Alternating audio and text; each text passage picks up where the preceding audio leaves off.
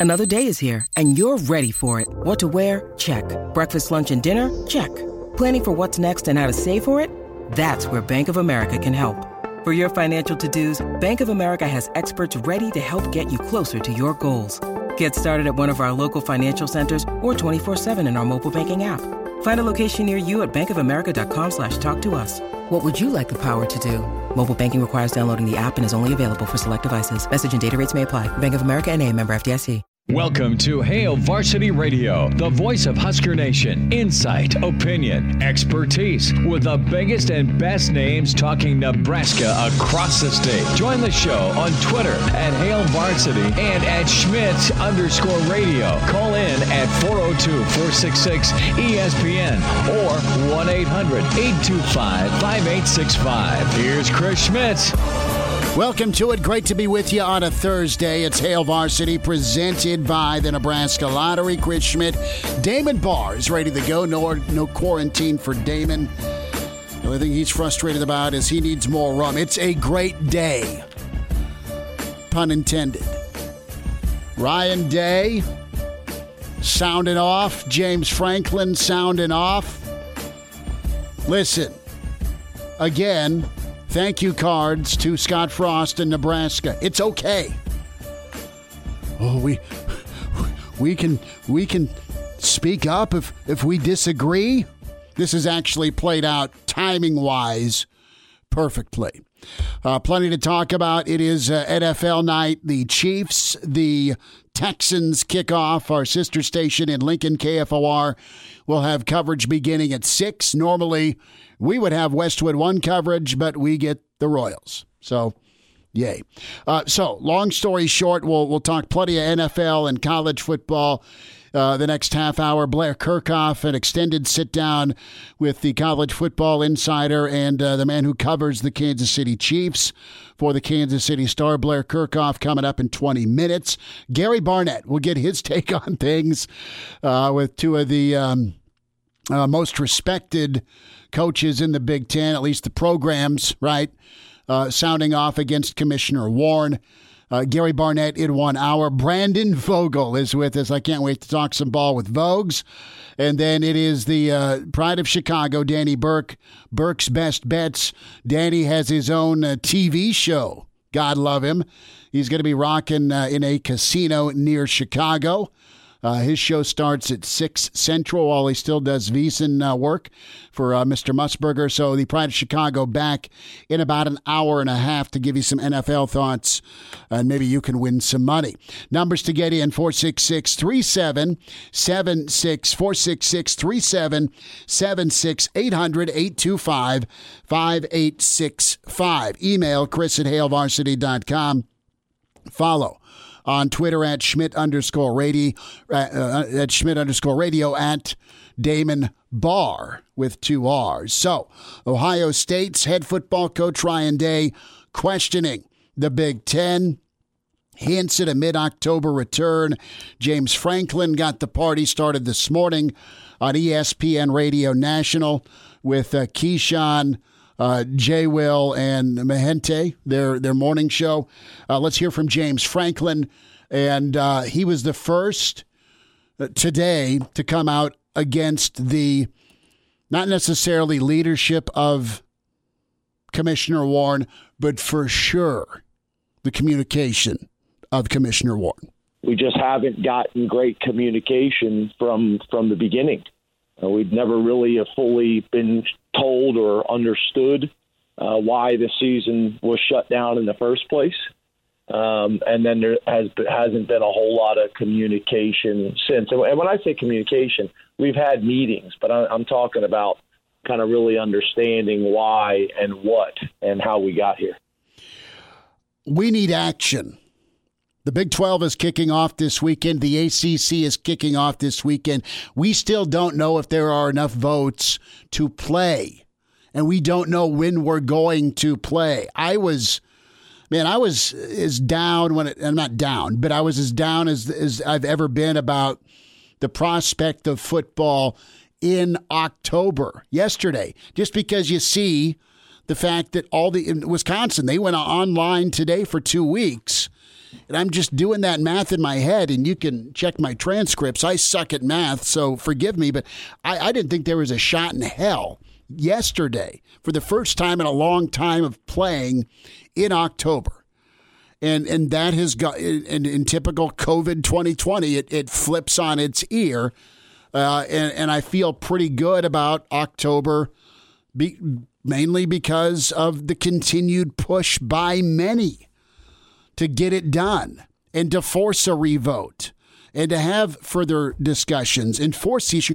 because you're not getting leadership, you're not getting communication, you're getting silence. You're getting silence from a commissioner that's in over his head. You're getting silence from a commissioner that does not have any clue how to lead or who to please. Well, do I do I listen to the athletic directors and the coaches? I mean, uh, I'm supposed to be for them, uh, or or do I do I keep the people who got me hired happy? The ones the the academic side of things that want to take back power in their own university potentially. Who do I listen to? you got to be a man and stand on your own two feet. And you got to do what you think is best and not be influenced. And sure as heck, not just throw out the, well, I'm going to try the dictator route and make a call way too early because I think I got to come in guns blazing and and say this is this is what the Big Ten does. You're not Delaney. You don't have that much clout, brother, to be calling your shots, let alone break off from the rest of the Power Five like you did with a surprise decision you got followed a little bit with, oh, all right, that made some sense with cutting it down to, to 10 league games. Fine. But they're not going to follow you into hell with no football in the fall. So let's talk about Ryan Day. Let's talk about his comments. Let's talk about his statement.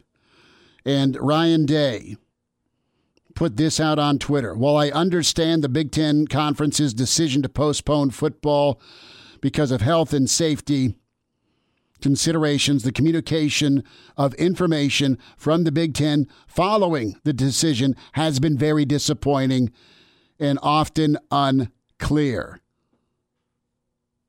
However, we still have an opportunity to give our young men what they've worked for so hard for a chance to safely compete for a national championship this fall. I couldn't possibly be prouder of how this team, our medical personnel, athletic director, and president have stayed together and managed through this extremely difficult time with so many unanswered questions. The Big Ten Medical Subcommittee has done an excellent job of creating a safe pathway towards returning to play to mid October. So the, the medical community has put up what they think can happen, what needs to happen, what can get executed so you can go play in October. That's been going on. More from Ryan Day. These young men and their parents have asked so many questions that I do not have an answer to. But the one that hurts most why can these other teams and players play and we can't. Duke's playing Notre Dame. Clemson's playing Wake Forest. Our players want to know why can't they play? Why? Uncertainty? Health and safety? No. That's that's not it. Clearly that's not it because the Power 5, the other 3 would have shut things down. You're not getting the go ahead from the people that hired you.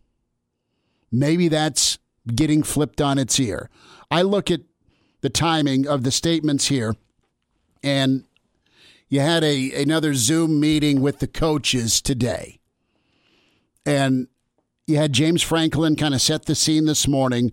Ryan Day finished off the tackle for loss today on the commissioner and he's been put on full blast. He's been put on full blast by the Husker 8 with a lawsuit. There's been Twitter talks of the Ohio State University could sue the Big Ten Conference for loss of income. There's that threat of a lawsuit that started yesterday that's floating out there.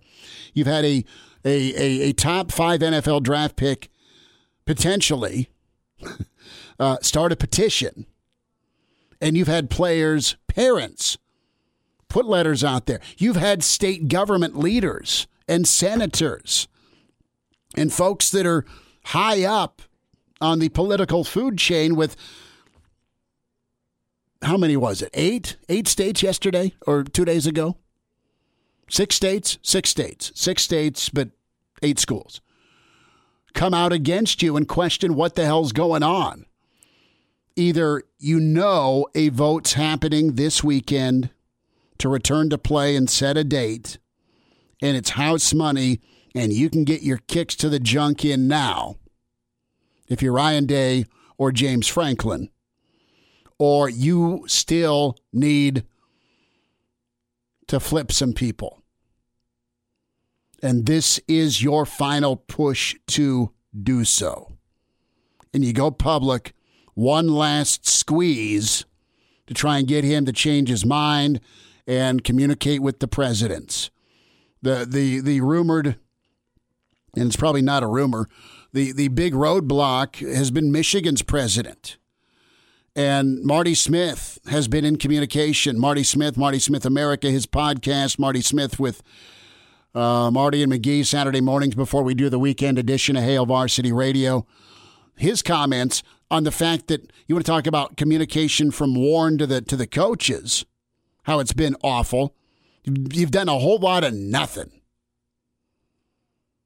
when it comes to direction and answers and keeping folks up to speed. Scott Frost needs to say nothing because he said, said everything almost a month ago to date. Coming out there, backing his guys, backing the folks that want to play football. And those who want to opt out, opt out. Do it. Stay away. Get away. Don't need you you can field enough of a Big Ten to compete for a season. Period. And Ohio State deserves a chance to play for a championship. And if things come crashing down because it's COVID City in college football, well, I'm sorry. At least you gave it a shot. At least you tried. You've asked these kids to do everything that adults have been supposed to have been doing. And they've put in, they've been more disciplined and more grown up than most grown ups. They deserve a shot. Here's Marty Smith and, and his communication with Jim Harbaugh and what Harbaugh's been going through. Michigan, you got to have Michigan playing football this fall if you're going to do it. And hopefully that is starting to turn in favor of yes, let's play. Not only does he deserve a phone call, he deserves a meeting. He deserves yeah. an explanation. He deserves the president to stand in front of that football team and take every single question they have. If that takes three hours, if that takes five hours, that is what those young men deserve.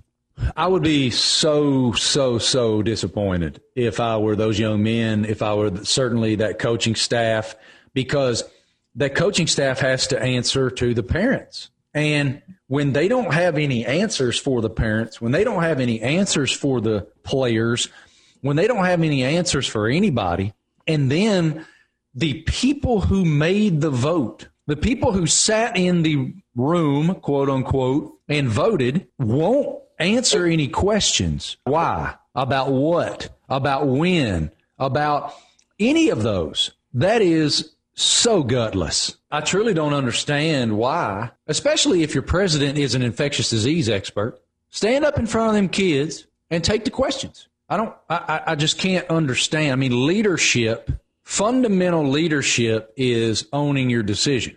And I'm still waiting to see that leadership. Hey, and it goes beyond Michigan's president and the MD next to his name bunch of folks need to answer up. Maybe they'll make the right call this weekend. What do you need? You need nine votes to play. Can you still get October football on the table? It sounds like yes, you can. Either yes, you can, or it's this is just moments before a declaration of war from Ohio State.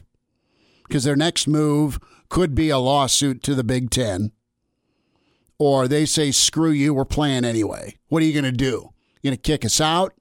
You going to kick us out? You going to kick Nebraska out?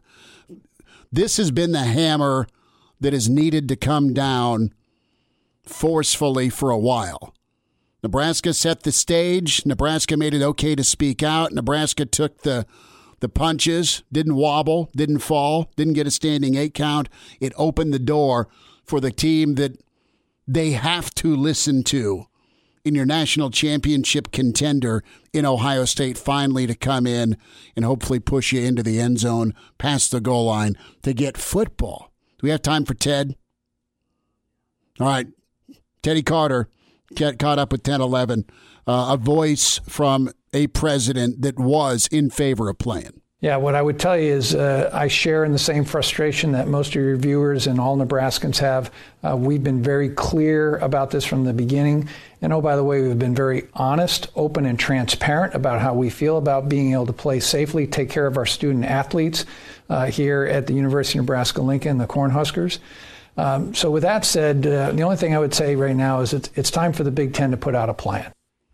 Amen. Because you've had the Return to Competition Committee been working on a plan. Let's get that thing presented. Let's vote. And let's get October in sight so you can either kick off the 17th or 31st, get eight or nine games in, and be part of the playoff discussion. Be part of the local economy resilience. You've got college football stadiums that are going to be 20 to 25% full across the country. You've got 18,000 screaming Chief fans ready to rock in Arrowhead tonight. Let's hopefully give people a shot to be the fans they want to be. Blair Kerkhoff talks NFL Chiefs. That's next on Hail Varsity. And we're back. Fellas, think we could listen to the radio listen? On Hail Varsity Radio, presented by the Nebraska Lottery. Yes! That's awesome! Back with you, Hail Varsity, presented by the Nebraska Lottery. Let's say hi to Blair Kerkhoff, Kansas City Star, at Blair Kerkhoff on Twitter. Some NFL thoughts, some college football news. Blair, how uh, how's your, your summer been? And man, we, we are fast forwarding to football season. You get football not only in, in Kansas City tonight, but also in the SEC and Big 12. You've got to be smiling. Yeah, yeah, it's it's been a, a you know kind of a gradual ramp up to sports. You know, with the base with the Royals and um, Sporting Kansas City, the pro soccer team, but there's nothing like football and and it's football season. We with the Chiefs going tonight and Kansas State and Kansas playing on on Saturday. Um, you know, it's it's it's great to have it back. It's it is going to be odd with with uh, limited fans in the stands in some places and no fans in the stands in others, and no preseason games for the NFL. But I think we'll we'll forget a lot uh, of those things once the you know the toe goes into the ball for the first time tonight and, and it's game on. So I'm really looking forward to it. It's been a it, it's been a, kind of a different off season in, in Kansas City than in other places, just because of the Super Bowl victory had. Uh, you know, had the, the th- those thoughts kept fans warm, um, you know, throughout the off season. But uh, but it's it's good for. I think tonight's game, the Texans Chiefs game, is going to be one of the highest rated regular season games we've ever seen, just because everybody wants to see football back. Well, and you've got two of the premier quarterbacks. You've got all world Patrick Mahomes. I mean, it's his world, man. Just. Uh, with how uh, incredibly mature he is, but just his talent level. And you put those two things together, and you got a chance to, to stack some rings. Deshaun Watson, he got an extension, of course, and the Texans uh, were in good position until the explosion that happened with Kansas City. What do you foresee tonight, and just bigger picture? with Kansas City. The the Chiefs went into last year super hungry because of just a bitter disappointment uh, losing to New England in the AFC title game. They they were focused and ready, and they were great. How do they how do they handle being uh, the favorite and being the defending champ going into this 2020 season? Well, it's, a you know it's because it's been such an odd off season I don't think that this team has had the opportunity to have that Super Bowl hangover and get a little too full of themselves the way other teams might have. in previous years just because you couldn't do much of anything. Um, after the parade that happened, you know, a few days after the the uh, you know, the Super Bowl victory, look, players scattered, and then there was the draft in April, and and and, uh, and training camp happened not for the Chiefs at St. Joseph, but in you know at the Chief training facility there there wasn't a lot of travel and movement and the, the you know the type of things that you might see from a Super Bowl champion. So um, I think in, in that regard that the Chiefs will be you know I think their heads are screwed on straight when it comes to um, approaching the season the right way. It's not going to be the chip on the shoulder as you mentioned that they they brought into last season because of that AF, that, that painful AFC title game loss, but um, it's they're they're not going to be too full of themselves, and I, I think that's you know that's going to work to to their advantage. And I also think that um, the teams and the organizations in the NFL that are just better organized and uh, you know well coached uh, will have an advantage because of the, the disruptive preseason. And the Chiefs are one of those. Andy Reid is a you know he, he's a master of detail and just a you know, a genius play caller in a, you know in addition. So I think the Chiefs are, are going to be really ready to play, and they have a tendency to get off to fast starts under Andy Reid. They, you know, their their, their team it doesn't matter doesn't seem to matter who they play. They're you know they're always four and 0, 5 and zero out of the gate. It seems like under under Reid. They do. He's only lost one opening game in his. Uh, this will be his eighth season in Kansas City and that was in his second year. So um, I, I think the signs point to uh, you know another successful season. What the big mystery, the big unknown is, you know, are these players physically ready after not having preseason games and uh, you know when when they start hitting each you know somebody else for the first time. That's that's what I'm going to be really curious to see tonight. Blair Kerkhoff is with us, Kansas City Star, talking Chiefs football, the opener and uh, can find Blair on Twitter at Blair Kerkhoff. Uh, that's a great question. I remember watching the, the Navy BYU game, and that's college ball clearly, but uh, Navy didn't have live work, and it really showed with with tackling. Uh, professional football, you're supposed to be able to be a pro and show up and tackle. It easier said than done. What what's a, a concern if there is one for Kansas City and uh, what what what threat level is is Baltimore, and who else would you put in there that will be chasing Kansas City? That's a concern. Well, for the um, you know for this team, they they did such a great job of signing or or extending their stars. You know, Patrick Mahomes and Chris Jones and and Sammy Watkins and and Travis Kelce. Now, there was no doubt that Mahomes and Kelce were going to be back. But there were some rumblings and some uncertainty about Chris Jones and, and even Sammy Watkins. But it all worked out from a contract standpoint in the off season. So the stars are all back for for Kansas City, and uh, so from a, from a chemistry standpoint, that that's great. But there are some there are some newbies, and uh, the, both offensive guards are, are going to be um, you know, are, are players who uh, did not start for the Chiefs at the end of last season. One is Andrew Wylie, who started during the regular season, uh, but lost his job after he was injured, came back, but had lost his job to Stefan Wisniewski. The other is a player that we remember from, from old Big 12 days, uh, Kelechi Osemele, the mm. Uh, from the old Iowa State offensive lineman who uh, who the Chiefs signed in the offseason. I think it's a great signing for the Chiefs he replaces Laurent Duvernay Tardif, the you know the, the guard who became a a doctor and is, is opting out this season to to help fight the COVID and uh, in his native Canada. So so two new guards on the offensive line, but there's not a, not a drop off there. Uh, the other, but the, the bigger position of concern is cornerback. And with um, the Chiefs have a player in Bashaud Breeland who is sitting out the first four games with a suspension and so they they'll have just one starting this one cornerback who um, who has started for the Chiefs tonight. That's Charvarius Ward, good player, uh, solid player. They're going to start uh, probably Rashad Fenton, the second year pro who hasn't made a start, and when they go to three corners, they're going to bring in Antonio Hamilton, a guy they signed from the New York Giants, who's made two starts in his four-year NFL career. So I think Deshaun Watson and Brandon Cook, if he plays tonight, Cooks if he plays tonight, uh, they're they're looking at the Chiefs secondary with you know maybe some opportunity in their eyes. And look, the last three times the Chiefs and the Texans have played, the average score has been 39-32. So um, it's it's been a it's been an offensive showcase when these teams play. It's raining here now in Kansas City, and it's supposed to rain all day, so it might be a little bit of a wet track, but I still think we're going to see a lot of points tonight. Blair Kerkhoff's with us talking NFL, the kickoff, uh, Chiefs football, and at Blair Kerkhoff uh, on Twitter is where you, you follow him, Kansas City Star. What do you make of, of the Tampa experiment? Uh, Bruce Arians is uh, amazing. I enjoy his personality, and his track record with quarterbacks is well documented. Uh, is Tampa one of these teams that can close late and make a push? How how heavy are you on on Tampa out of the NFC?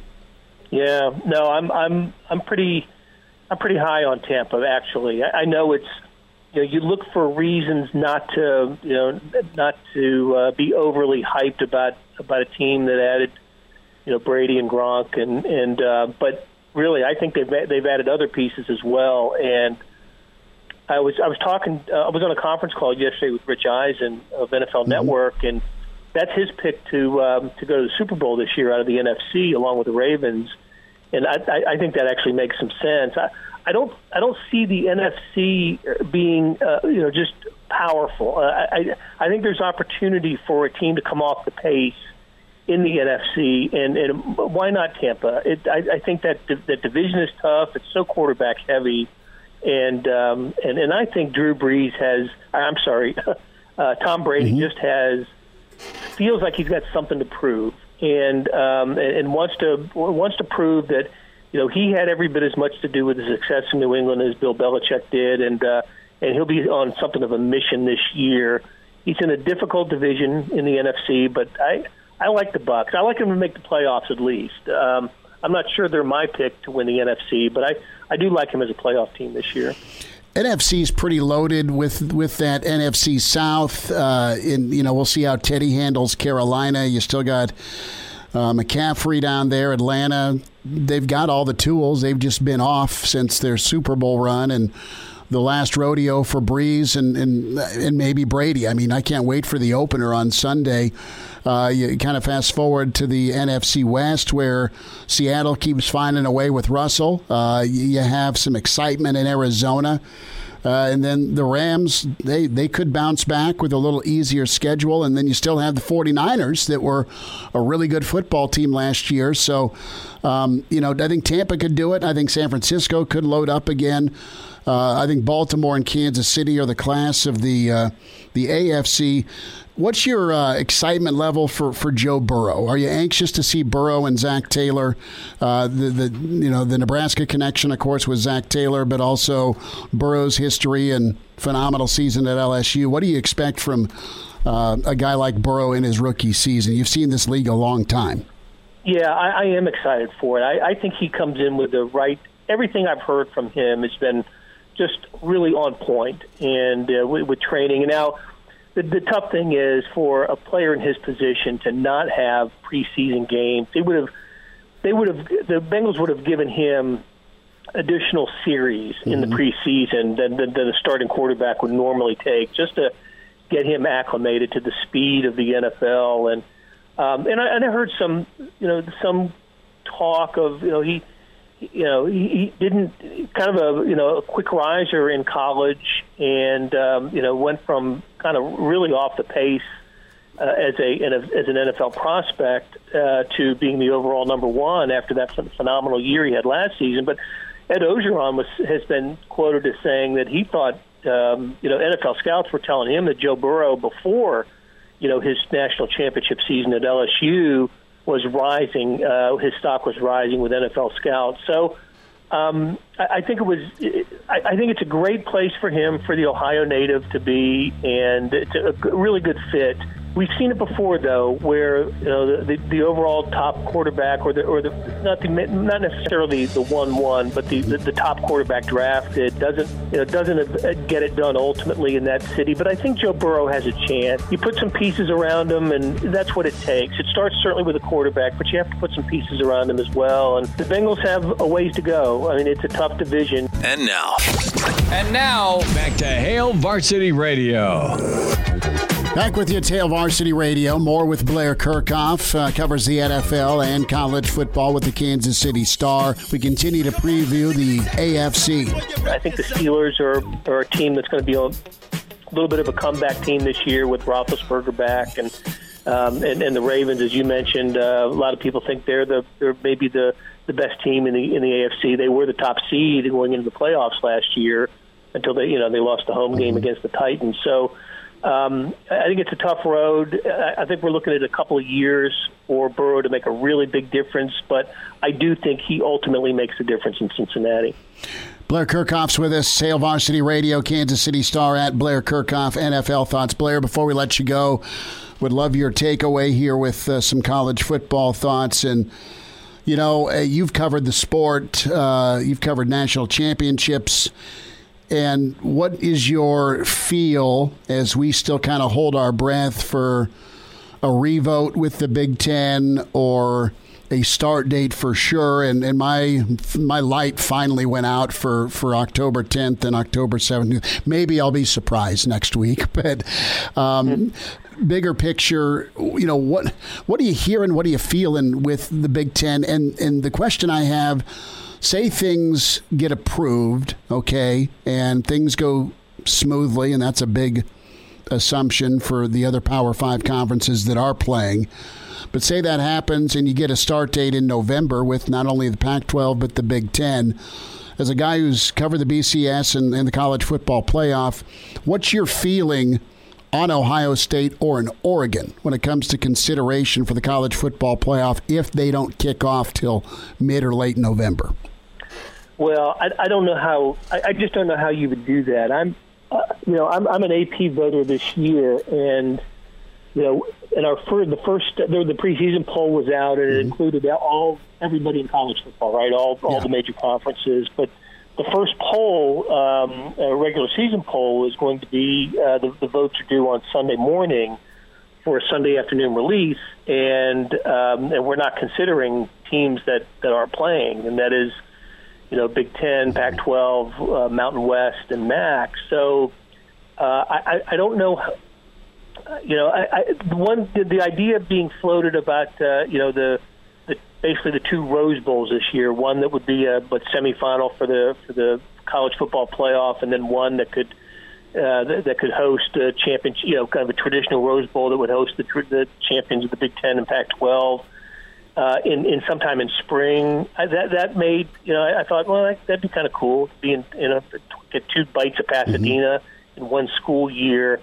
I just don't know if a conference starting this season as late as what we're, we're what we're you know hearing or being suggested could be part of um, uh, of a playoff system. I don't know how you would go about ranking you know, teams that have played, you know, by then, what, ten games, maybe eight, eight to ten games, mm-hmm. depending on you know how the pandemic affected uh, the schools, and then teams that haven't played at all. It's what a you know what a what a dilemma, you know, and what a situation, unprecedented situation this all is. But the bottom line for me is what you know how you rank them or what you know what bowls might get involved or playoffs. I just want them to play. Um, it, it's still for me. It comes down to and uh, you know I think we've everybody who loves college football has you know knows this. It's the best regular season that it, that there is.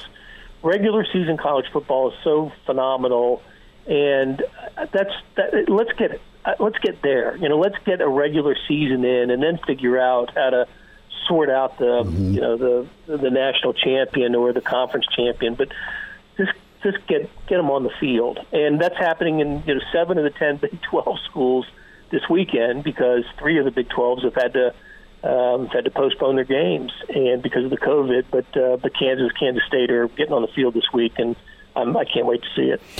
Blair we'll be watching as well, and it's uh, always great to sit down and talk some football with you. Hopefully, Nebraska can get going. There's a lot of excitement. Uh, and, you know, uh, think about Ohio State. And I remember Nebraska fans feeling just in, in a different spot after that Florida State game. You got to go back almost 30 years, but that, that started the title run. Nebraska had a chance to respond to a, a near miss against Charlie Ward. Ohio State's been been been been just pacing uh, since that that semifinal loss to Clemson, and you've got a championship caliber team that they can't. They're the only. They're, they're the only team in their state that can't play, and that just blows my mind. Yeah, I mean, I, I know that they're they're the one. That's the one program. Uh, look, everybody in the Big Ten loves their football mm-hmm. and Pac. You know, the Pac-12. I'm not going to you know pick one. The you know assume to say that the coaches and players and all that don't don't work equally hard and everything, but but Ohio State has a passion for football that uh, that is equal to the, the, the, those that I've seen at the most passionate places mm-hmm. in the mm-hmm. country, including Nebraska and and in the SEC. The difference with Ohio is the population of Ohio is such and that it's and, and, and as you mentioned, the you know the, basically the singularity of Ohio State as the the, the the one you know Power Five program in the state that that makes it different. Everybody in Ohio is a Buckeyes fan. You can't go you can't go anywhere on a Friday or Saturday around the country and um, and, and not in an airport. I, I've been going to the NFL games for seven eight years now, and every time I travel, there's just Buckeyes all over the place. And yeah, you're right, Chris. I mean, they're they're the ones that probably feel like they have the most to lose, not just because their fans love the sport, but because they're in a position to you know, to to have capitalized on on this season in a, in a, in a, for a championship run and their consensus, right, top 5 mm-hmm. and, um, and and and I, I think they, I, I look like they were loaded and ready to go. So, yeah, they they probably feel like they they they've lost as much or in a position to lose as much as anybody this year. Blair, you take care. We'll we'll chat again. Thanks for your insight today. All right, Chris. Great talking to you. Gotta love talking some NFL, man. That was a lot of fun. Chiefs are in action tonight. I know Damon Barr is chomping at the bit to give me his Super Bowl prediction here in about 10 minutes, five minutes. And Damon's like, yeah, I got it. I got it handled.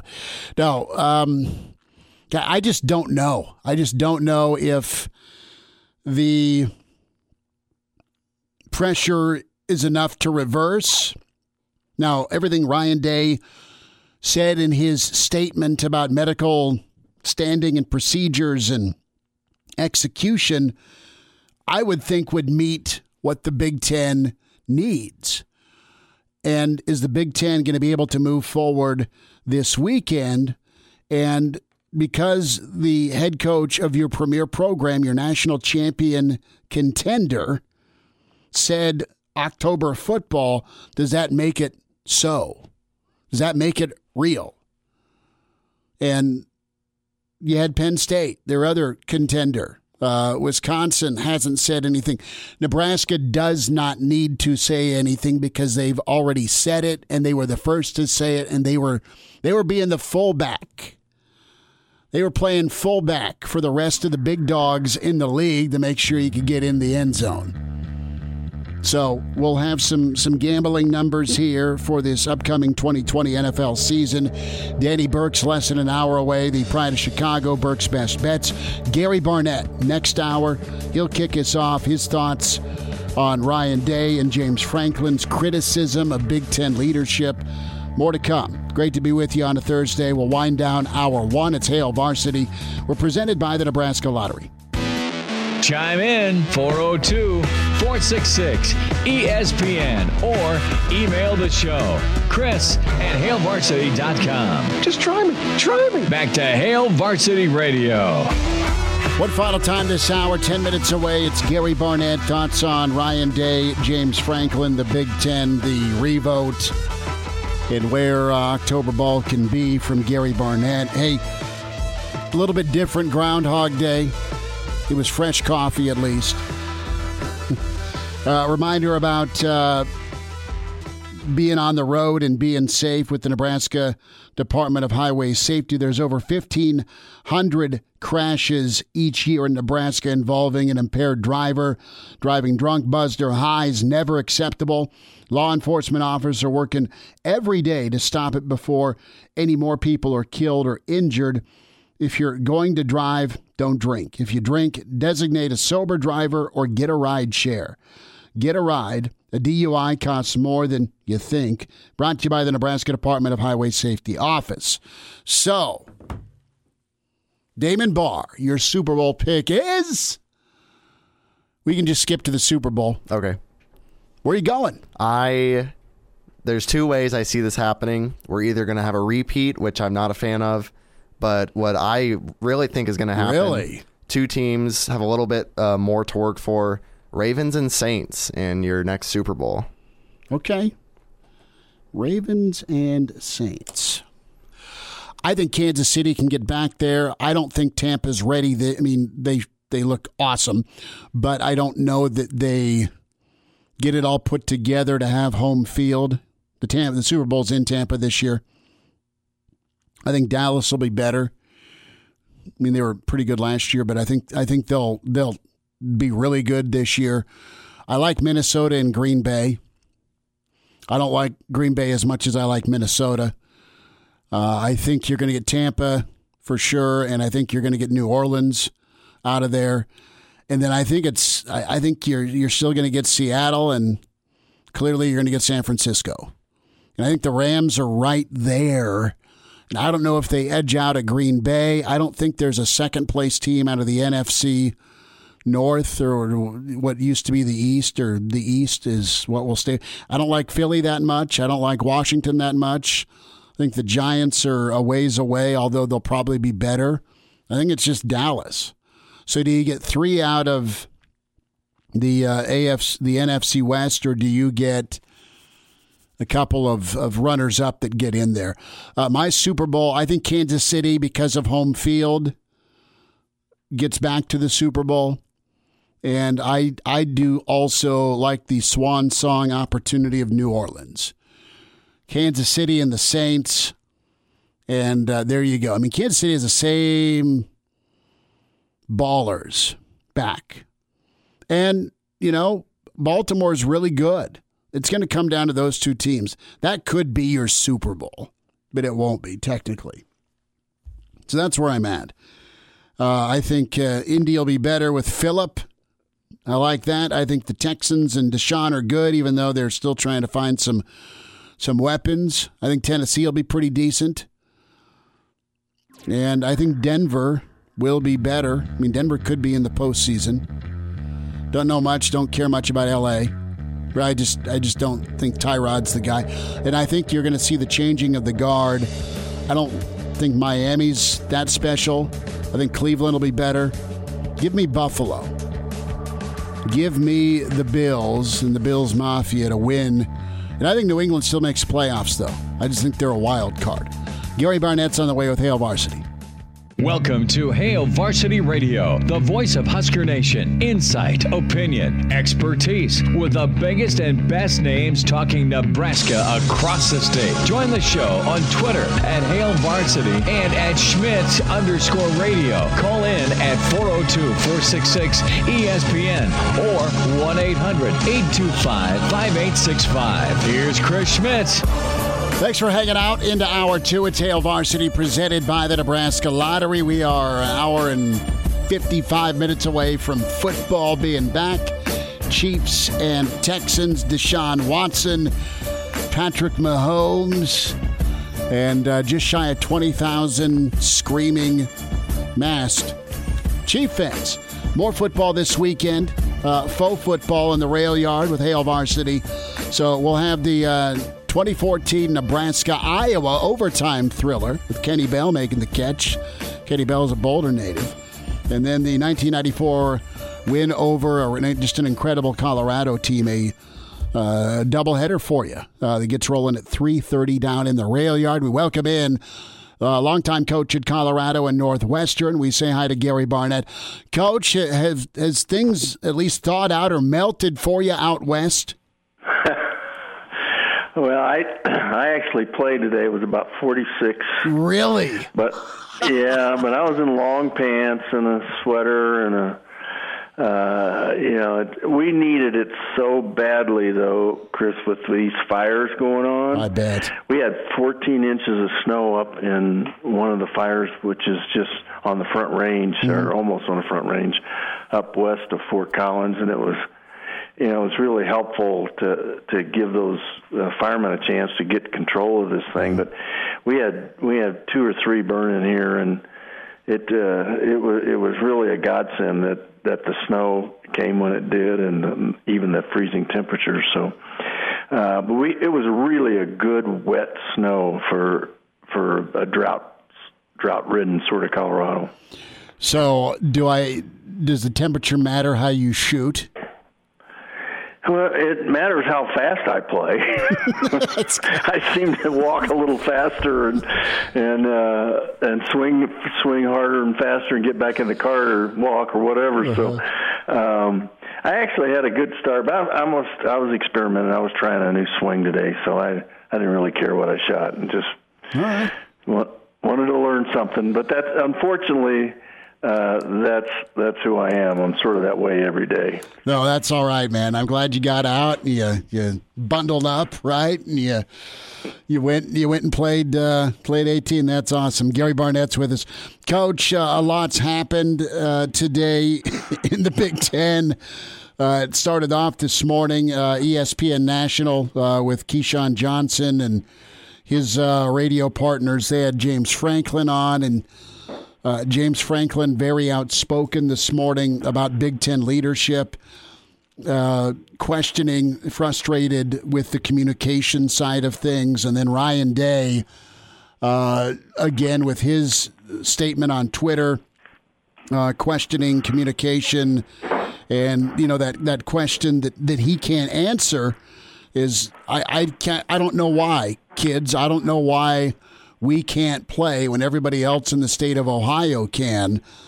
Coach, you've been uh, you've been in meetings, you've been in conferences where there's been disagreements, you've been in meetings and in conferences where there's been frustration. But I, you know, I don't remember ever having two pillar programs and their head coaches speaking out against a conference like this. I know Coach Frost was frustrated with things. But this is Ohio State. This is Penn State coming out. What what's your reaction to the the statements and comments today from both of these guys? Yeah, I read both of those, and you know, a lot of it is just pure frustration on the part of coaches and um, uh, you know, and their kids not being able to play when other schools are playing and other conferences are playing, and um, and I, you know, not being on the inside anymore, I don't really know where they think they should be getting their commu- communication or better communication from. I'm guessing it's from the um, commissioner. Mm-hmm. Uh, but but this thing this thing feels really political to me, Chris. Mm-hmm. Um, it's it. Um, I mean, I don't even like using those terms, but it certainly does a little bit seem that way. And you know, the the one thing about sports is it's always been above that sort of thing, but it's feeling that way, and uh, that doesn't mean that it is, but it certainly feels that way from where I sit. And you know, you see the schools in the South and um, in in states that uh, tend to vote and go one way mm-hmm. uh, are able to play, and, and states um, that, that aren't in that situation or going the other way. So it, it feels that way. You know, uh, you know, I, I think all along we've always felt like the the best support uh, that football has had through the years has been from one side of the political spectrum rather than the other. So um, I hope that's not it, but it certainly sort of smells that way to me. Gary Barnett's with us, Hail Varsity Radio. Coach, with these comments by these two coaches, Ohio State's uh, preseason number two, Penn State's preseason number seven. So, what type of weight slash impact will this have? I mean, the talk is Sunday, Monday, maybe a revote. I look at it one of two ways. Either it's house money uh, those on the inside know that the the necessary votes are are there, or at least they feel like that there's going to be a revote and there'll be a, a return to play push, and maybe it could be October per day's tweet, or uh, we need more pressure applied on the commissioner and those presidents and chancellors that are holding this thing up. So let's get our two biggest hammers, the two biggest programs that have a chance to compete for a title to come out and and really let them have it on Thursday vocally on social media and on national radio. Those, those are that's that's door one and that's door two. What type yeah, of Yeah, I think door two. You're right. I think door two were just those two being the the heaviest hammers in the you know in the toolbox mm-hmm. um, are swinging them, and I think that probably you know coaches communicate and coaches you know they they send messages and vibes and stuff like that. So i'm sure they're saying our best chance is for ohio state and for penn state. And they're probably and harbaugh's come out and said the same thing. I yeah. saw earlier in the week uh, where he you know and text and tweeted and asked the governor and everybody else to make a change. But i don't think he's got as much traction as maybe the other two have. And i think that's what they're doing. I think they're swinging the big hammers Gary Barnett's with us at Hail Varsity Radio. Coach, uh, when, it, when it comes to communicating with your players and and being the leader that, that you need to be as head coach for 18 to 22 year olds, um, how do you how do you keep them engaged? I know Nebraska has been practicing a little less than an hour and a half. I mean, they've been within the rules of the 12 hours, uh, but not every Big Ten program's been practicing. Uh, Minnesota just got back at it. I know Iowa's had to hit pause. You've got a, a pause with Penn State, not necessarily because of football, but you had 58 COVID cases with student athletes. So not everybody's on the same page right now as far as staying after it. Uh, how would you keep your kids engaged? Well, and that's a that's the problem is that uh, not everybody is on the same page, and and that's the world we live in right now. Yeah. And uh, I think keeping the athletes engaged is you, you just have to keep putting out that carrot uh, in front of them and keeping hope alive that it might happen. And so, um, you know, every time that uh, Ohio State or Penn State swing the hammer like they just did, you know, it helps everybody else. Um, and it helps coaches keep hope uh, out there for their players to to be able to play. Um, you know, and we're we're so early in this thing where, uh, at least in the season, to where anything could still happen, and you hope that it might still happen. But if it's like this a month from now, then uh, then I think that's it. And so it's it's interesting. I don't know whether the the administration or the powers to be in the Big Ten are just sort of holding off and hoping they can get to the first of October, the middle of October, so that everybody realizes they can't really go do it mm-hmm. or what. But it, um, there certainly is a lot of political pressure and a lot of um, you know popularity and, and a popular movement to try to get this played in the in that conference. You know, more so than the Pac-12 for sure. Well, and have you ever? I mean, take me back to your time in the Big Ten. I mean, and and just around Jim Delaney. I mean, and it's not fair to, to Kevin Warren to have to follow a guy like Delaney with. I mean, we're talking 30 years of excellence and what he built the league up. The league was always great, but he made it even a, a higher standard with, with TV and, and, you know, acquisitions. But, you know, how would Jim Delaney go about this, knowing Commissioner Delaney like you, maybe you do, or, or at least working with him? Well, there wouldn't be any there wouldn't be any question about where he stood on everything. Um, you know, I mean, he, Delaney, Jim Delaney ran that thing. Uh, uh, like him or not, you know, and I think most of the Big Ten people respected him because he was very powerful nationally. And I think the other conferences didn't like him because he peddled too much influence. and um, but I do know that whatever Jim decided to do, there wouldn't be any question. And, you know, we're not going back. But Jim was an intense competitor too, and he understood playing and winning, and he understood, you know, the uh, the value of the great athlete in that conference, and so that that you always felt like maybe he had been a coach at some point in time, or maybe he had wanted to coach, and so he you always felt like he's a guy that could move right into your coaching staff or into your room, and mm-hmm. and you'd be comfortable with him. So um, I don't know enough about Kevin Warren to be able to to give him the, that same sort of compliment. If you would consider that a compliment, I'd consider it a compliment that I gave to Jim. So I, I don't know, but that's the way Delaney would handle it. Was he? Um, was he? Uh, is it fair to say tolerated, or man, he's making money for the conference by by some of the presidents? It, it sounds to me like he was pro athletics, and he was very cognizant of academics because he was a scholar himself. Yeah, and, and he was, but he was a scholar, but he was also a basketball player at North Carolina. Yeah. So I mean, there was there was always a feeling that basketball got little special treatment, but that, you know, I don't think that was really true. But you know, when you had a few minutes to talk about stuff, that's what you said. But yeah. um, no, he was an intense competitor. He understood. You know, when we fell behind in the Big Ten conference, I mean, we had we had meetings with him about stuff and about you know competition and about getting you know taking the Big Ten to another level, a better level than it was at at the time. So he was always on that bandwagon. You know, Jim was an intense competitor.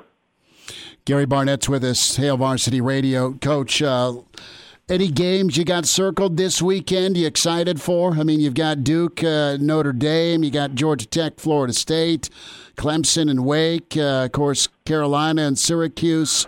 I know Big 12 gets rolling as well, and their slate is not as uh, attractive. Oh, last thought, no. too, forgive me. Uh, when it comes to the Pac 12, are you encouraged by uh, what uh, the Pac 12 commissioner has said about the ability to have testing, rapid testing on all the campuses here by the end of the month? Yeah, I mean, I am. I, I think that's encouraging, but. Uh, I, and, and they've tried to say that that's the reason that they haven't that they're not playing. Mm-hmm but I, I don't know about that, Chris. I I don't think that's going to give them a chance to play. I, I mean, I think basketball's got a chance to play a lot sooner now than than football does in the Pac-12, and and I think the Pac-12 is just sort of written it off. I don't think they see any way of hope. They're just hoping that they can maybe start practicing earlier than um, than what they're saying initially. Sure. So, and and and that will help. You know, the testing, mm-hmm. the rapid testing will help like that. But um, you know, I'm just I watched some games last week. Uh, and I'm, you know, I'm going to watch. I don't know if I can. I'm trying to get the Miami game tonight. Yeah, because they they've got uh, uh, Alabama, Birmingham, yeah, yeah, yeah. UAB, and so um, I'm, I'm trying to. I like to see uh, D'Eriq King and see how he handles uh, uh, Miami, and you know Miami has picked up some really good players in the off season, so it's been like a like a free agency for them. So uh, I'm sort of interested to see that. But uh, I think Saturday, just when there's one game after the other, that's sort of what's really fun for me. It is good. Last thought on on on. Let's talk about Miami for a second. The U, they've they've had quarterbacks, but it's been a while since they've had like that difference maker quarterback. Right. Why, why do you think that is? I mean, why, uh, of all places in the world, and all programs in the world, why why has it been harder to kind of load up with a with a stud quarterback? You know, I I, I don't know whether the sort of the change in scheme has something to do with that. Yeah. I don't know. You know, when Miami had the great quarterbacks, they were all pro. Yeah. Um, and all guys that went into the pros, pro style quarterbacks you know, they could sit back and throw it to the great receivers, and they had just great defenses. and I don't know. I don't know whether you know the change of the college schemes to uh, run around, throw it wide open, that sort of stuff has has hurt them. I don't know why it would. You know, all the players that come out of Miami, you know, are leaving and going to other great programs. So I don't know. I don't have a good explanation for that other than they just had a tremendous turnover in coaching staffs. That's fair. For a long, you know, I mean they've they've been as bad as Colorado. Yeah. Coach, you have a good weekend. Enjoy some football. You stay warm, and we'll talk again. Thanks so much. All right, Chris. You bet. Talk to you later. Take care. There he is, Coach Gary Barnett. He's in his 30s, but sounds like he was born with a stogie in one hand and a brew in the other. Now, say my name. It's Schmitty on Hail Varsity Radio. I got the body of a taut, preteen Swedish boy. Back with you. Good stuff from Gary Barnett. That'll be posted up on ESPN Lincoln, the on demand section. Also, Twitter. Some good thoughts there on the Big Ten, the pressure, and the statements by James Franklin, his interview with Keyshawn Johnson Sr., and, of course, the uh, Twitter statement by Ryan Day. Let's talk some Big Ten football and get into some pigskin with Brandon Vogel from HailVarsity.com and magazine. Also, author with John Cook, Dream Like a Champion, at Brandon L. Vogel on Twitter. Vogues, uh, you, you got your Miami turnover chain on? I don't. Uh, back in the day, I, I, I had a, a fair amount of uh, Miami Hurricanes merchandise that uh, I, I since sold on eBay. So I had a pretty pretty nice uh, Nike Miami Hurricanes parka from about 1996 that uh, has gone to gone to a new home. Uh, yeah, I mean you didn't see a lot of Nike parkas back in the day, um, but so no, I'll, I'll be I'll, I'll uh, be full on uh, UAB for tonight's game. Was it the uh, was it orange or was it was it the green with Sebastian it was on green. the back? It had uh, Sebastian Ibis on the on the back, and it had kind of, you know, this was like when Georgetown basketball oh, yeah. had the the print on the side of its shorts. It had like a hurricane-ish print uh, on like the inside flap that covered the zipper. Uh, it was it was it was pretty it was pretty uh, elite stuff for for 1996. No, I know it, and I, I will never forget this. And this is before. This is right before Nebraska and Miami were playing in the in the championship game, and I didn't bring this story up to Barney. Uh, you know, uh, playing for the national championship game after getting d- destroyed by Chris Brown. Uh, he's he, he he'll still like slide into that. Well, you know, you guys played for the national championship in 01. He'll still he'll still sneak that one in.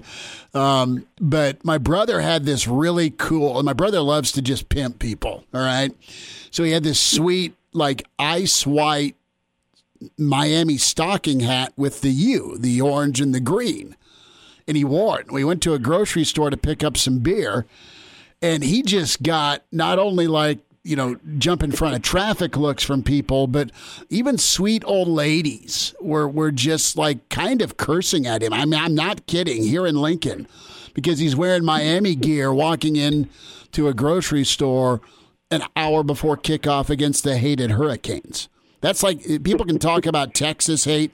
People still will never forgive nor forget Miami. Even all those years of after after the the uh, the exercising of demons against Warren Sapp and Ray Lewis. Well, yeah, I mean, we saw in you know when was that 2014, 2015. Oh, there was blood in the water Miami- for that one. That was awesome. Yep, it, it, it felt good. I, I, sh- I guess I should state I was never a Miami fan. You just like the gear. just you know 15 years old, and I was like, oh, that's a cool cool coat. I'm going to get that. So, um, but yeah, you're right. You mean you, you you do run that risk. You and your brother. Your brother and I are in the same boat. Like you, you got to be willing to deal with the heat if you're gonna if you're gonna go out there like that. We've gone off on hurricane tangent. They have sucked. They have sucked for too long. I mean, I know they probably had a 10 win. s- I think they beat Notre Dame a couple, three years ago, and they were 10, 10 and 0, and it, it derailed. And so uh, they, they need to be better. They need to be 11 and 0 and knocking on the door. And for them to not even have won the ACC and quite honestly not own most of the Big East post Dennis Erickson uh, aside from the the team of of all teams, the 01 team right behind the 95 Husker team, they need to really step their game up. Maybe, maybe they'll they'll stabilize. But what's the line tonight? Are you going any direction on that or not? um, I, I think it's about Miami minus 16 if if I had to had to go away, I'd probably go. You, I mean, UAB is a, a, a good program with a good coach. Um, I'd probably go that way just because right now, with uh, how how chaotic the off season was, I think most lines, especially those big ones, they're just tough to. It's tough to know. It's tough to know how good Miami is, you know. But then you see BYU as a one point favorite come out and just destroy Navy, and I think it's going to be that way for a couple of weeks until things uh, things normalize a little bit. But yeah, it's Miami's an interesting one. You almost think like in some ways Frost and company at UCF kind of provided the because they've just been all over the place. It's like you know what, have a fun offense. You're going to get a ton of athletes on both sides of the ball, just based on where you're at, uh, and, and, do it that way. Uh, but easier said than done. Brandon Vogel's with us, HailVarsity.com and magazine. Vogues, what is the result going to be from James Franklin and Ryan Day speaking up? Uh, good question. I mean, we, we keep seeing people in, in various ways, whether that's via lawsuit or public statement, kind of lodge the formal complaints that they can. Um, and, and, and that's really all you can do at this point. But but it's escalating. I mean, Nebraska Nebraska doing that now. I, we all understand too well, perhaps, in the state of Nebraska of of what Nebraska has been for the decade it's been in the Big Ten. Not where not where Nebraska wants to be. Not where the Big Ten wants Nebraska to be. Okay, I'll agree on that. Mm-hmm. But it's still a name that carries weight, um, and and it, it produced some some early results through that lawsuit. But in this week. So you have the, the head coaches of the two teams that you know were, kicking around the top five and the top ten in basically any preseason ranking that was worth its salt. Uh, come out. You had you know the Attorney General of Ohio come out and just kind of, hey, here's a little of a warning shot. Uh, I think there's there's grounds for for a lawsuit seeking monetary damages against the Big Ten. Um, so you're seeing some. I mean, these are these are heavy hitters that are that are entering the discussion here of late. I don't know. I don't know exactly what that means. I mean, we've we've heard from from Ted Carter that a vote could be imminent. You know, Teddy Greenstein, Chicago Tribune, had a report indicating that could be the case, but we still don't know what they're voting on. Um, it would seem to me to be probably not so much a revote as a vote on an entirely new model, a new plan for when the Big Ten might be back, but but who knows? Um, so are those coaches coming out now because they know what it looks like um, and and they're trying to head it off? Could be, um, but based on what we've seen so far, it doesn't seem like communication is great in the Big Ten. So it wouldn't surprise me if they don't know if they're just out there really speaking from the heart and saying, "Hey, not being able to tell my guys what's going on." Is honestly the worst part of this because when I spoke to, to John Cook uh, you know, different sport, obviously, but accomplished coach. A month ago, um, he said that was kind of one of the, the final straws for him. His players are used to going to him and getting answers, and he couldn't give them to them. And that's when they knew something was up. Um, and that was before the Big Ten had made the decision it did. That's just ridiculous. So you've got to know, as commissioner, your job is X, Y, and Z. And if you can't get mom and dad's approval, you got to make your own decision then. Okay, you just you just yeah. do, and and I understand everyone's got to answer to somebody, and he's in a hell of a tough spot trying to avoid traffic on a couple of major uh, major major highways here, and stay safe in the middle where the coaches and ads are cool with him or at least respect him, and the folks who got him hired the, the presidents and chancellors think he's doing a good job, has their confidence, or he's Jim Delany, he has so much juice that they can't do anything about it, right? And clearly, year one, that's not him. So it's it's a tough dab dance. Uh, do have breaking news, and this is reported by the World Herald, so I want to give them credit. But Nebraska has secured rapid response point of care antigen tests for the potential upcoming season. Quidel testing machines on the way, going to be housed in the East Stadium, folks. So uh, when you and I go cover a game, we can get we can get tested because it's for us, of course. Yeah, well, I'm glad. I'm glad to have their priorities straight. If there's enough left over, maybe we can share some with with the guys out there on the field. We'll we'll see how things go. We I mean, totally well, kid. that's that's that's super interesting. Um, I mean, you would have thought. So the Pac-12 came out, of course, and said, "Hey, here's our conference-wide deal to do this." You would have thought that the Big Ten might not be far behind on that if it's seriously getting ready to vote on and then presumably release a plan for its return to competition. Uh, so what does it mean that Nebraska is basically out there doing it doing on it on its own? Um, I don't know. Well, you're partnered with UNMC, but yep. everyone in the Big Ten has some sort of medical setup, correct? I mean, there are there are there are uh, research and, and medicine and medical institutions, a party to a Northwestern, the University of Michigan Medical Center, Iowa Medical Center. You have UNMC. Penn State's is in, uh, I think uh, Paterno said Hershey, which is 90 minutes away. So if you get the rapid testing, that's fantastic uh, for the ability to, to process and, and monitor. So, what's your gut tell you here for Sunday uh, when it comes to this potential vote?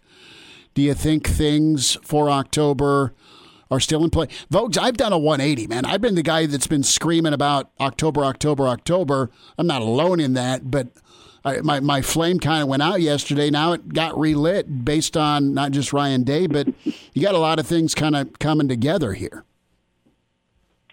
Yeah, from a from a football only perspective, uh, and Coach Frost said this, and a couple of other coaches said this. Like, there's no doubt that they could be ready. Like, if if a vote were to come Sunday or Monday, uh, as you know, per Teddy Greenstein's report, um, the teams could be ready. I think. Now we have we have some teams in the Big Ten who have, suspended practices um, of, of late because well, they've, they've had some some outbreaks and some positive tests. So so that's difficult, but I just the rapid testing is really the key.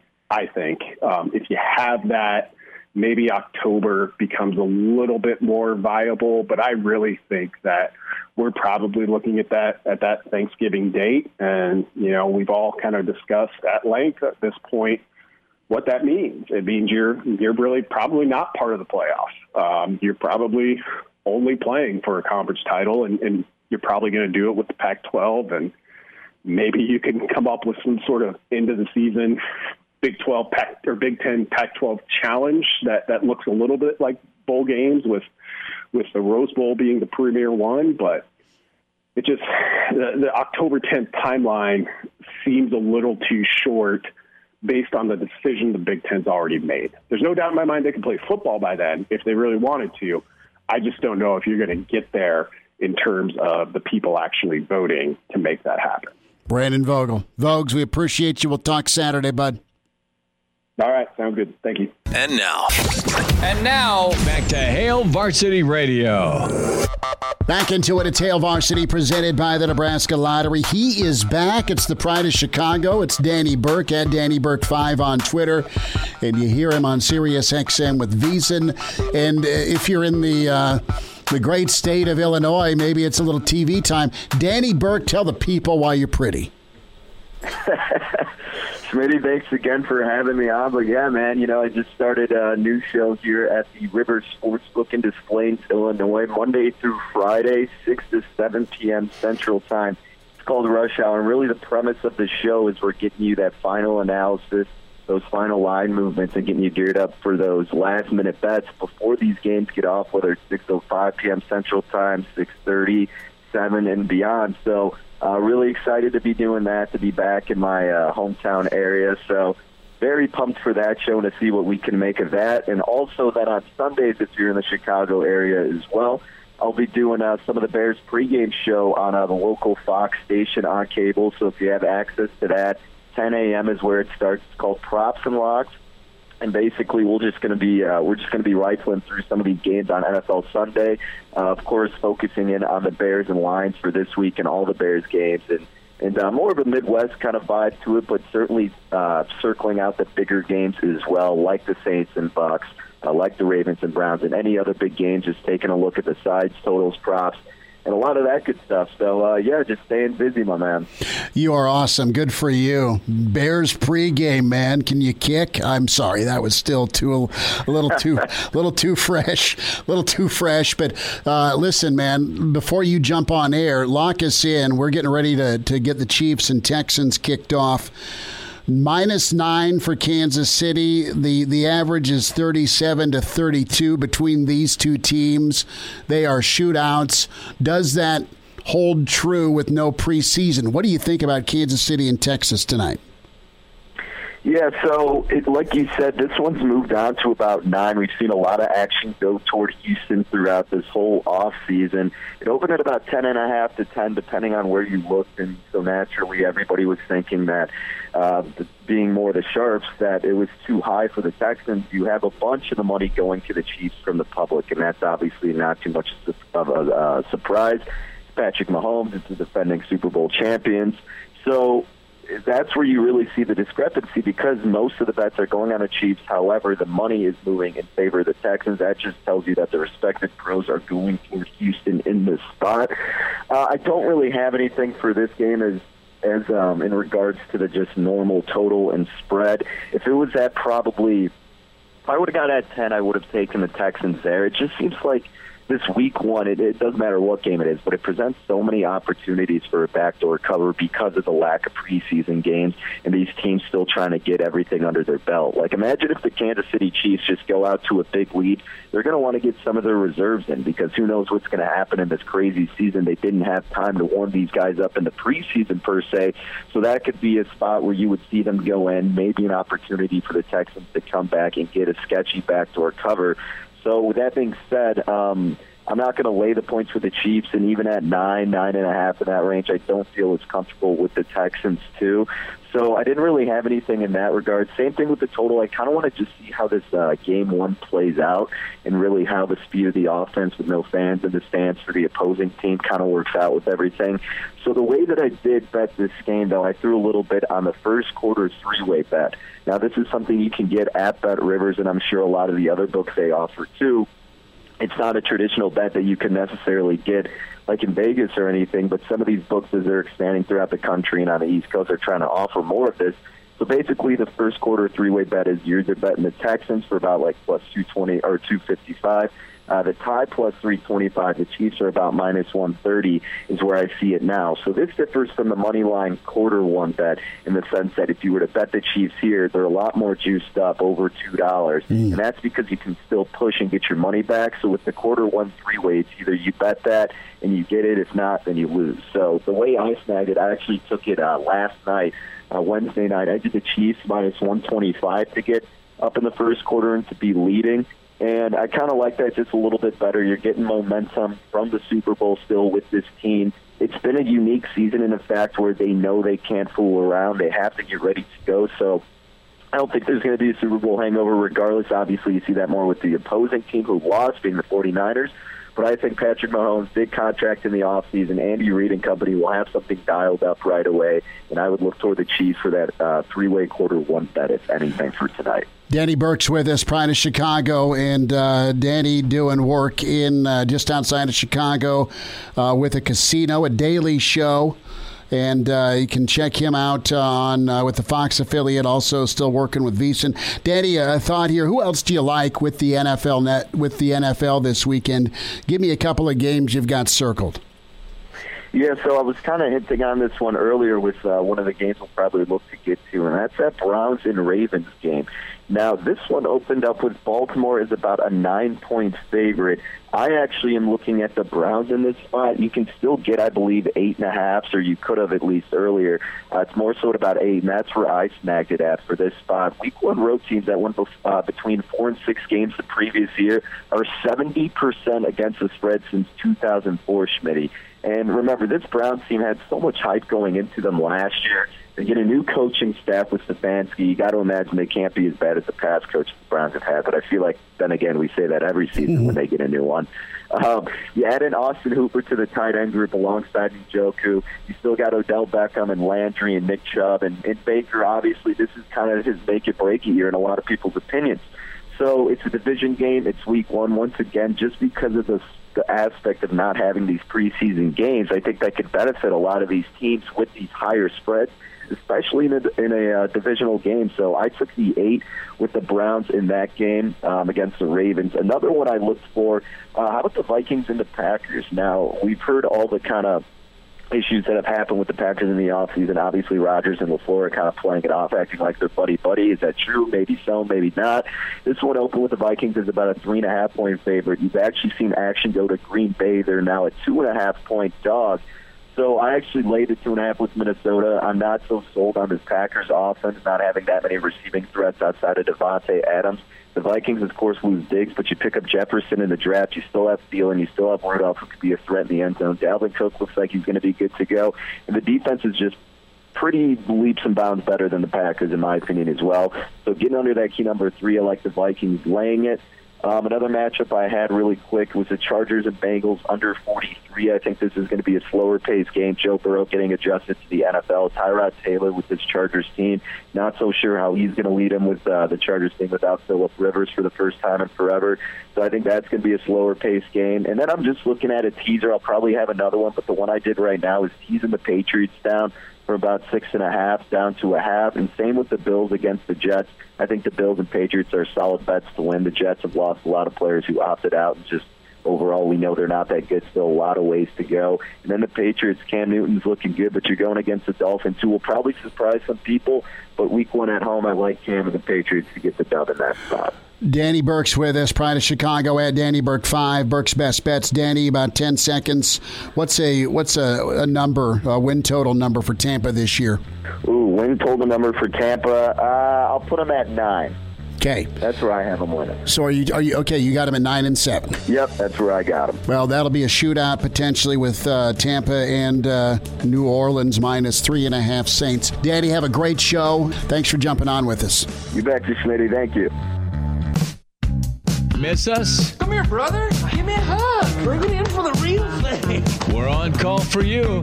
Catch the podcast at hailvarsity.com, the ESPN Lincoln app, or download them on iTunes. Saddle up, partner. Back to Hail Varsity Radio. One final time, and I know where Deb the Spa Lady's at right now. Deb the Spa Lady is getting ready climb into a hot tub with home innovations and watch her Chiefs defend a title. Deb, football is here. How are you? Oh, I'm just giddy. I've got my Patrick Mahomes jersey on though, and I am ready for football to start. It kind of makes you feel like we're we're getting something normal that we haven't had since last March. So we're all excited about that, and and bring it on.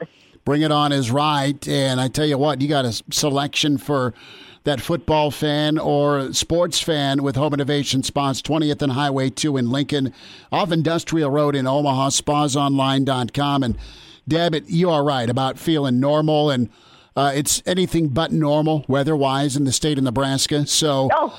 uh, you you have the the the the playbook, so to speak, for that 90% humidity, 90 degree day with your hot tub, or the oh look, it's 46. That's the high today. I mean, you can do you can do it both ways, can't you? That's right. We we have that option. We can adjust the temperature, and I'm sure everybody out there has gone out and tweaked up their temperature a little bit this these last couple days. But that's the nice thing about a spa you use it year round, depending upon what you're wanting. Maybe you just want to socialize in it. That's year round. Maybe you just want muscle relief and aches and pains. Well, that's year round. So I don't know any any time when you wouldn't want to use a hot tub, and you can make that happen and just adjust the temperature. We've got different sizes. We've got the exercise spas for swimming and all kinds of of exercise. We've got this little spas that just plug into a 110 outlet that are nice and simple. So we've got everything in between. So, Deb, I got to know what happens tonight. I mean, the flag is up, the rings have been handed out. About yeah. 20,000 of your closest buddies are down in Arrowhead that were lucky enough to get on. So, is it going to be another high scoring affair between uh, Houston and Oh. Kansas City? Wow, I just I don't know. I don't even really have a feel yet for any of it. Uh, I think it's going to be probably pretty close. I think it'll be Every- close too. still- I think they're they are. I think they've just got to get their footing and kind of feel it all out and see what see what's out there this year. I think Kansas City uh, is is a team that gets back to the Super Bowl. I oh, think, of course. Uh, Sorry, Of you're like sports guy. Shut up! Yeah, they're going to the That's Super Bowl, so they're going back. They're going back to the Super Bowl. But I think, I think they're going to play really well tonight, even though they haven't done a lot of practicing. And Mm-hmm. I think it's going to be high scoring. Vegas says Kansas City by nine. I think Kansas oh, City really? wins I did. by about a touchdown. about that. About about a touchdown is what I'm thinking. Well, it's going to be fun. I don't care. It's just going to be a blast just Well- to watch them get out there again. We all need that. Turn that hot tub up. I'll be over and we'll watch Kansas City. Sounds good. There she is, Deb the Spa Lady, big Chiefs fan, Home Innovation Spas, 20th and Highway 2 of Industrial Road and the Omaha Spasonline.com. Deb, cheer hard tonight. Thanks so much. I will. You too. Bye bye. All right. She's got that face paint on. I know she does. She got a Mahomes jersey on and her face paint on, remote in hand, and she's a hot tub. Gotta love it. Home Innovation Spas. Great show today. And thanks to all the guests who made that happen. Thanks to Damon Barr. Talk to you tomorrow at 4 on Hail Varsity.